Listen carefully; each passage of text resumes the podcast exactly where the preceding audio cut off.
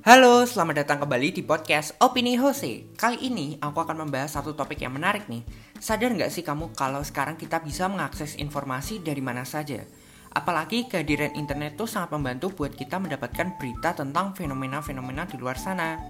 Nah, informasi yang dipaparkan di media digital saat ini sudah beragam sekali bentuknya dan masing-masing memiliki kegunaan. Dengan jenis-jenis yang sudah ada, mereka saling melengkapi satu sama lain sehingga menjadi paket informasi yang utuh.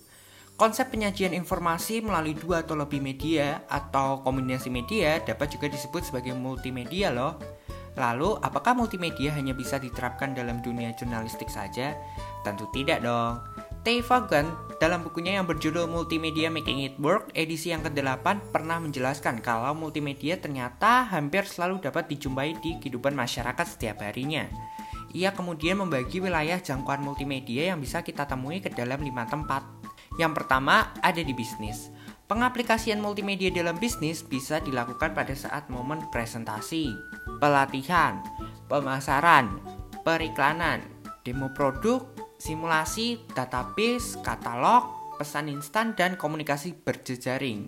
Kamu juga sadar nggak sih kalau sekarang kita tuh udah mulai lekat sama fasilitas-fasilitas atau fitur-fitur yang ada kaitannya sama digital, misalnya ojek online, lalu belanja online. Fitur-fitur tersebut kan kita pasti terpapar kan sama teks, sama gambar, sama animasi-animasi, ya media-media yang sekiranya interaktif. Jadi kita sebagai user atau pengguna kita jadi merasakan adanya interaksi di situ. Lalu juga kita bisa lihat kalau usaha-usaha bisnis yang memang saat ini tuh sudah banyak menerapkan multimedia untuk menjangkau banyak pelanggan. Nah, itu dia. Untuk yang kedua, kita ada lingkup pendidikan. Pasti dong, karena ini yang paling erat banget kan kayaknya sama anak muda. Soalnya di situasi pandemi saat ini pun kita banyak bergantung sama perangkat elektronik. Bahkan metode pembelajaran saja kita sudah bergantikan ke arah digital. Ada inovasi baru di situ tentu dalam pemaparan materi-materi kita ya jadi mendapat dan merasakan pengalaman pemaparan materi dalam bentuk media yang banyak. Kalau dulu mungkin kita hanya dari buku saja yang teks lalu ada gambar di situ. Kalau sekarang kita sudah ada dari audio. Kalau di video itu apalagi di platform YouTube sudah banyak banget video-video tentang pembelajaran untuk kasus pendidikan-pendidikan gitu. Sekarang ini kita jadi terbiasa untuk menikmati konten-konten infografis. Jadi ada data statistik. Lalu ya sisanya kita ada animasi. Bahkan permainan pun sekarang bisa dijadikan metode untuk pembelajaran. Nah tidak hanya sebagai penikmat saja aku dan kamu sendiri pasti sudah pernah mengaplikasikan penerapan multimedia. Contohnya nih saat kita lagi presentasi dengan multimedia kita bisa membuat penonton atau audiens yang mendengarkan menjadi lebih hidup dan menjadi lebih merasa mereka dekat dengan kita. Terlebih kita sudah familiar kan sama alat kerja gawai, laptop, komputer yang memungkinkan kita untuk membuat teks yang cantik, menambahkan klip audio atau video ke tayangan slide presentasi, bahkan grafik. Selanjutnya, multimedia di lingkup yang ketiga ada di lingkungan rumah. Kegiatan rutin sehari-hari yang biasa kita lakukan di rumah mungkin ada yang sudah terpengaruh dengan elemen multimedia, terkhusus alat-alat elektronik, misalnya televisi atau smart TV. Jadi sekarang sudah banyak ya smart TV jadi kita tidak hanya melihat tayangan berita dalam bentuk video saja tapi sudah ada interaksi di situ.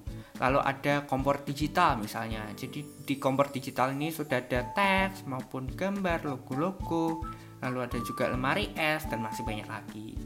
Di wilayah yang yang keempat, kita ada multimedia di tempat umum atau publik kita sudah biasa mengenali adanya kombinasi media yang dipakai fasilitas publik untuk memaparkan sebuah pesan atau informasi.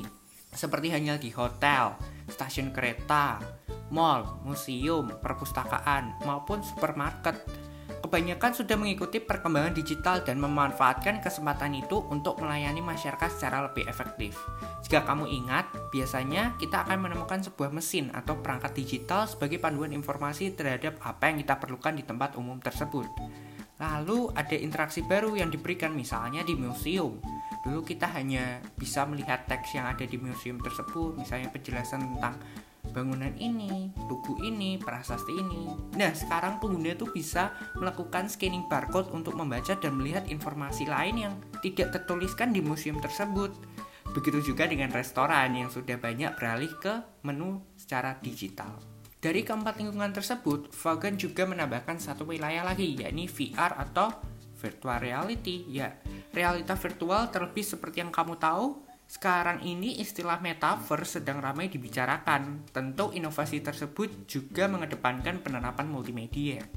Nah, melalui penjelasan sebelumnya, setidaknya kita bisa belajar dan memahami bahwa konsep multimedia tidak hanya terjadi dalam proses pemproduksian berita saja, tetapi sudah mencapai ke banyak hal yang secara sadar maupun tidak sadar telah kita alami. Oke, jadi sekian dulu pembahasan kita tentang multimedia. Semoga kamu jadi makin paham dan belajar hal baru ya. Sampai jumpa di podcast Opini Jose selanjutnya. Bye bye.